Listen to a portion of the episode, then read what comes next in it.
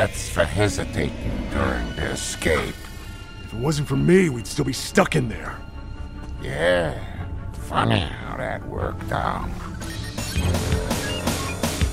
It's time for Send in the Clones! Join your hosts, Bucho and Robbie, on an epic journey through a galaxy far, far away as they follow the escapades of Anakin Skywalker and the Jedi Knights with the clone army of the Republic in their struggle against Count Dooku and the droid army of the evil Separatists. So step in and prepare for adventure because it's time to send in the clones! In this episode, Obi-Wan Kenobi is dead, or so Anakin and Ahsoka believe after Obi-Wan faked his own death and changes his face to go undercover in prison. There he proves his toughness and wins the confidence of the anti-Palpatine conspirator Moralo Eval. Hey, Troops, it's your old buddy Bucho on my first ever watch of the Clone Wars, and next to me in the job shop, and he's on his third ever watch of the Clone Wars. He's the Obi-Wan to my Anakin. It's your trusty pal Robbie. Hello there. And we are going to talk about the 81st episode in the Star Wars.com Clone Wars chronology, written by Brent Friedman and directed by Kyle Dunlevy. It's season 4, episode 15, Deception. So, Robbie, how about we roll out with you letting us know if there are any details you remembered about Deception before you rewatched it again this week? Well, yeah, it's Obi Wan getting his head shaved and getting a beard trim and all Yep. that kind of stuff. I mean, I'm sure that's unforgettable. Once you see that, yeah, you never forget. I remember this whole arc, and I, again, you know, with arcs, it's sort of hard to remember exactly what happens in each one, but this one was pretty vivid because I remembered him, you know, him getting into prison. I remembered him, you know, them breaking out, all that kind of stuff. I guess the main thing is that I really wanted to pay attention to is like, I can't remember what Obi Wan looks like without it. And it's weird. He's almost very.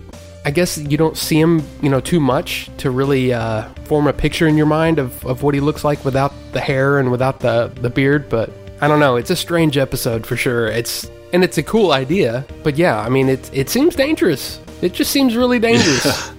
Yeah, and maybe the most dangerous thing of the whole plan is not telling Anakin. And after seeing how good Anakin is at acting in the Slaver arc and the Zygerian arc, where Anakin did a real good job of fooling Queen Miraj, although, you know, maybe the Prime Minister wasn't as taken in by his act, it just seemed like maybe the Jedi Council doesn't know Anakin enough. You know, maybe like what we know from what we've seen of Anakin, we can guess that he's going to become a real fly in the ointment. So the setup where he's not told feels a little bit overly contrived for me. Even though I like the idea of it, I like the idea. I mean, it's not an original idea, the thing where some person changes their appearance and goes undercover and no one else knows about it, and so someone who loves them ends up, you know, going up against them, fighting them, Right. maybe even trying to kill them. That is a fun idea. It's a fun story for, you know, film or, or shows or any sort of story, but I wondered if maybe part of the point they were making is that the council doesn't really know Anakin well enough. I mean, they should at least, surely, send him off somewhere to keep him busy so that he doesn't become that fly in the ointment. I don't know. Does any of that make sense, Robbie? Yeah, no, it, it does. And it's one of those things that April and I have talked about many, many times in different shows. She goes, I hate when movies or plots can be explained away with a simple conversation, you know? Or here's a different one. Why does Obi Wan have to become the guy that everybody thinks killed Obi Wan? Seems like if they had picked a different bounty hunter for him to emulate, it would have solved this whole problem. You wouldn't have Anakin on their tail and all that kind of stuff. But at the same time, I mean, I, I get what they're doing here, and I like this arc. I have a, a lot of uh, fond memories of this. So it's one of those things where it's kind of like, eh, you just kind of have to accept the fact that, yeah, Anakin's going to be definitely a problem.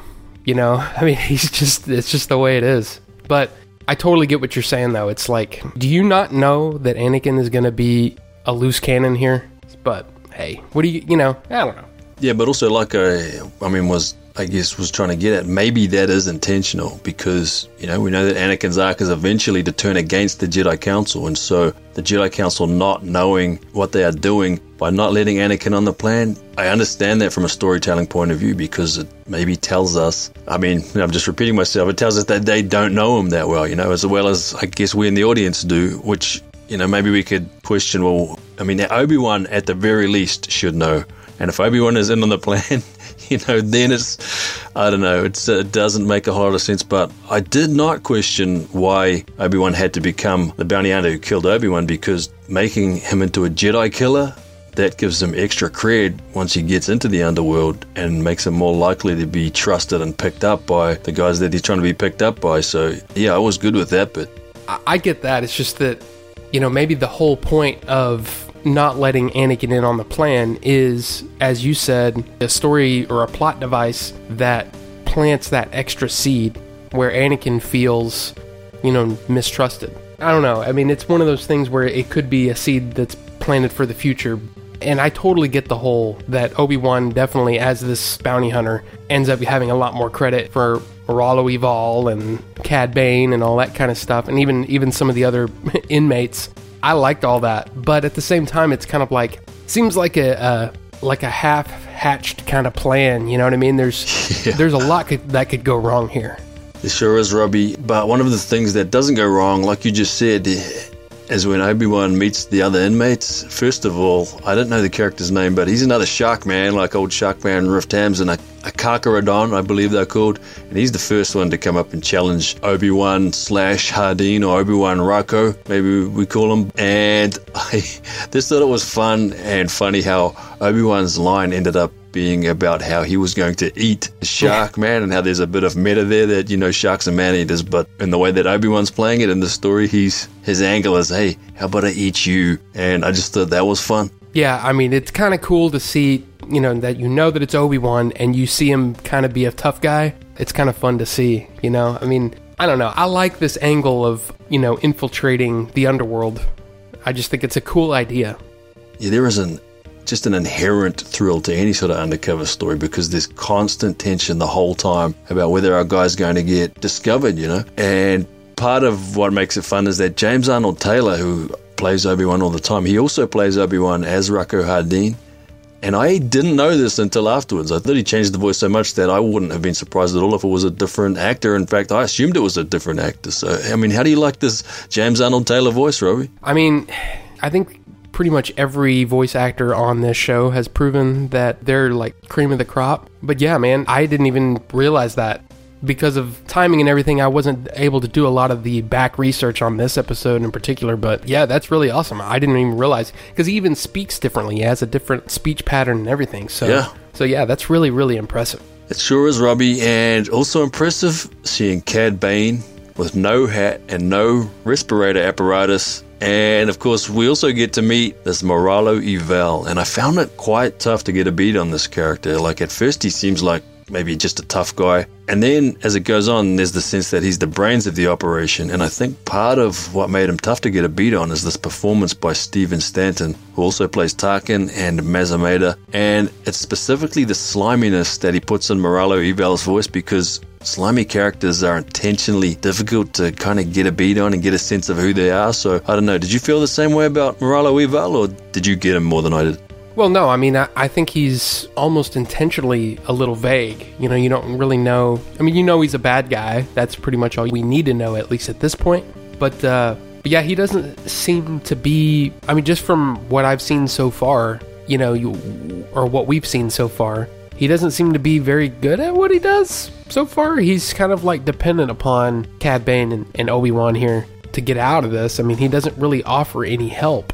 So it's a little weird. It's it's almost like he's the boss kind of character, and at least, at least is Yeah. what I got from him. So yeah, we don't really know where he stands as of yet. Yeah, that's what I was. Uh, I guess what I was trying to say is that at first he seems like he's going to be muscle and just a tough guy, but the more it goes on, yeah, it feels like he is the boss. And so, I mean, I guess by the end, that's the point. He is the guy that's the boss. And so, by the end, I kind of understood him more. But at the start, I just didn't quite get where he was coming from. And of course, the other fun element of this episode is we get to go back into that good old, bad old Coruscant underworld where we see an alien snake bartender. That's awesome. And I also found it interesting that the denizens of the bar seemed pretty stoked that Obi Wan had been killed. I mean, when Hardeen goes in there and announces it, he gets a big cheer. But just coming back to why Hardeen would go in there and announce it in the first place. I guess he knew his audience for one thing, but it seemed as either something really fishy or really dumb about announcing to the public that you killed a Jedi, even when you're in a place that seems friendly to people who kill Jedi's. Did you get anything like that? Oh yeah, for the most part, we are in a TV type format, and that lends itself to kind of taking little shortcuts here and there when it comes to story development. So that's always one of those things where I kind of have to understand and just kind of give them a pass on, but it is a little annoying because it's like, why would you do that? You don't know who's there. Yeah. I mean, did you did you actually scan the room and go, okay, yeah, I know all these people? I mean, it's it's it, it seems very very short sighted. It actually made me think at that time that he was in on it and intentionally Right. being, you, you know, Right. He's either really dumb or he's actually secretly being really smart on. Because we find out later he's just kind of dumb. But it made me think. It was so obvious. I was thinking, oh, this guy's in on the plan. Right. He's trying to get the word out that everyone's dead, you know, intentionally to set something up. Yeah, and but even the the Moralo Eval kind of befriending Obi Wan there. So all you had to do was stab a, a, a shark man in the in the hand, and you're gonna become friends with him. I mean, it just seemed it's one of those things where in a story like this, typically, you know, it kind of takes a while, and there's a little bit of having to kind of prove yourself and introduce yourself, and then maybe they reject you at first, and then you kind of have to. You know, do I mean it? You know what I'm saying? It seemed like there was a shortcut there. Sure. In the oh, now Obi Wan's part of the team kind of thing. It just seemed very quick. you know? Yeah, I didn't have any issue with that part. I mean, partly because Hardeen slash Wan at that point has this reputation as a Jedi killer, so everyone is looking at him as he comes in, going, "Oh, that's the Jedi killer." You know that someone like Moralo is going to be interested in him to start with, and then he proves himself by taking out one of the big bullies in the prison. So, you know, I, I yeah, when Moralo went up to talk to him, I felt like, yeah, that makes a lot of sense, especially when we get to the end and we find out that Moralo is a pulls a few strings in there and is one of the big dogs in prison himself, at least when it comes to being a boss in there. You know, he's going to want to know everyone. And this guy who's a Jedi killer and who's obviously a super tough guy, it made sense to me that Moralo would want to get to know him. Yeah, but I always like the in these kinds of stories. I like the fact that our character that's undercover has to do some, you know, maybe some unscrupulous things to kind of gain the trust. Right. It, you know what I mean? It's it's almost like he didn't quite earn that just yet, but at the same time, I get what you're saying. Sure. Well, he definitely doesn't earn it from Cad Bane. I mean, all the way along the way, Cad Bane is side eyeing him, and there's Right. moments along the way where Obi Wan slash Rako is tested, like when he refuses to shoot that guard, Right. and he comes up with the excuse, uh, uh, "My gun jammed." Yeah. but you know, so he's sort of they've got their eye on him at all times, especially Cad Bane. But just going back to a couple of things, I really liked when we see Obi Wan talking to Yoda, Master Yoda and Mace about the plan right before he gets changed into Rako Hardeen. There's a part where he says to Yoda, I fell from the top of a building. I could have killed myself. And I just like the little joke about how I could have killed myself pretending to die. Yeah. You know, like he took a big hit. And of course Yoda says, you know, you've done you've done worse, you've taken harder hits. But a part that didn't quite work as well, is just found it was a little goofy that Obi-Wan would choose to make his transmission from a wide open public spot, like the gymnasium, especially not long after making such a big show of announcing his presence as a character not to be messed with, and therefore kind of making sure that he would almost always have eyes on him. So it Right. just was a little bit goofy that he's right there in the middle of the gymnasium, especially after kind of bullying these two guys off. And hey, I'm just going to get the communicator out in plain sight here and talk into it. Yeah.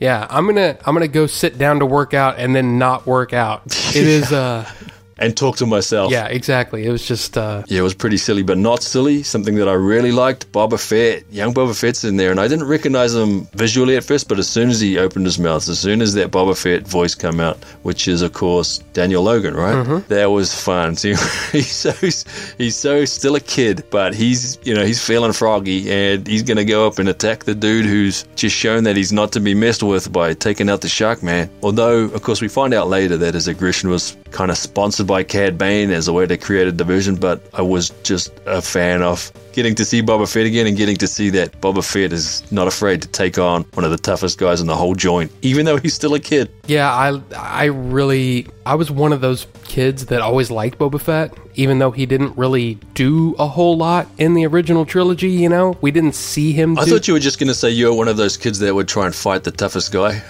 Like, that is totally not me. That is totally not me. But no, no, I get you. You're definitely a big Boba Fett fan. Yeah, I always have been, and I love this kind of stuff. It just adds a little bit to his character, and I love that Bossk, you know, kind of stood up for him too. Yeah. So Yep. basically saying, if you mess with Boba, you mess with me. And I guess it's just one of those little tiny little details that adds sort of uh, kind of a flourish to what you see later. You know, it's it seems like Boba and Bossk were very linked for a long time. So I just really like that, and, and of course, seeing them in Empire Right. together, it's it's just kind of neat. I just I like that stuff. Well, speaking of stuff we like, Robbie, it's time to talk about our favorite shots of the episode, and you have already mentioned this right at the start. My favorite shot is just getting to see bald, clean shaven Obi Wan.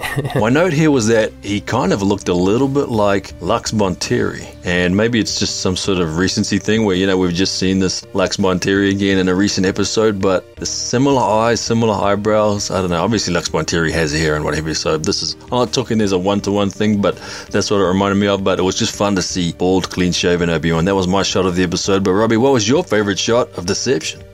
Well, I have I have one that's definitely my favorite shot, but it's pretty simple. It's when Cad Bane kicks off the wall to uh, take out that trooper. I just I don't know. I just liked it. It was a real quick thing, but I think my favorite moment in the episode is when Obi Wan is asking about how the vocal emulator works, Oh, yeah. and Mace Windu says you swallow it. He seems to enjoy that. Mace does? Yeah. He seems to he's like you swallow it. You know, it's just there's something about how playful that was Yeah. that I just really like that. Uh it's just I don't know, that's one of my favorite moments in the episode there.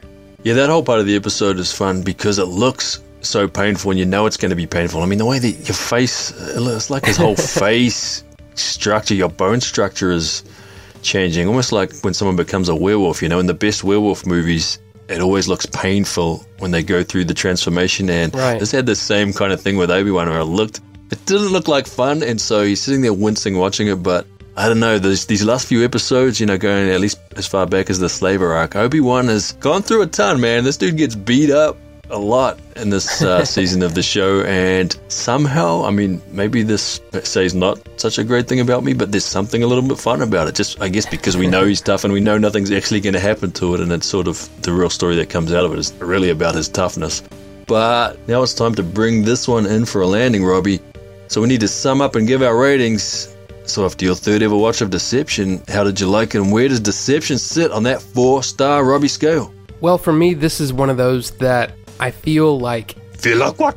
I haven't I haven't gonna watched stop doing that. I haven't watched all of this arc yet, but it's one of those things where even though I know that this is not like super important to the overall story, I still really, really like it. It's just a lot of fun and it puts our characters in situations that we have never seen before.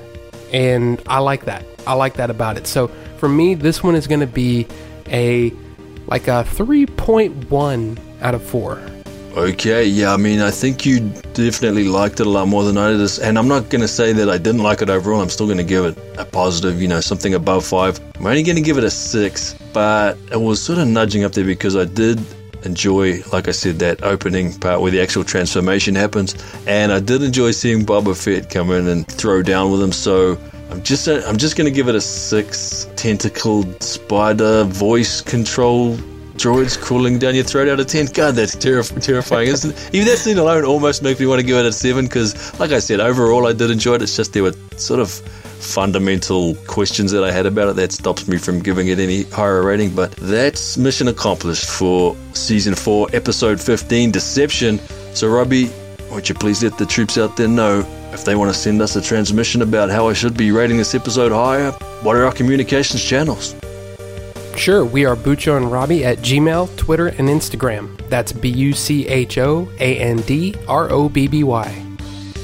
Yes, sir. And of course, the troops can join us again next time for the 82nd episode in the Star Wars.com Clone Wars chronology, Season 4, Episode 16 Friends and Enemies. And until then, this is your old buddy Bucho alongside your trusty pal Robbie, and we are out. Remember, you can support Send in the Clones for free simply by rating and reviewing the show on iTunes or any other podcast platform, and Bucho and Robbie will read the review on a future feedback episode. And speaking of feedback episodes, you can also send either a text or an audio message of 60 seconds or less to Bucho and Robbie at gmail.com. May the force be with you.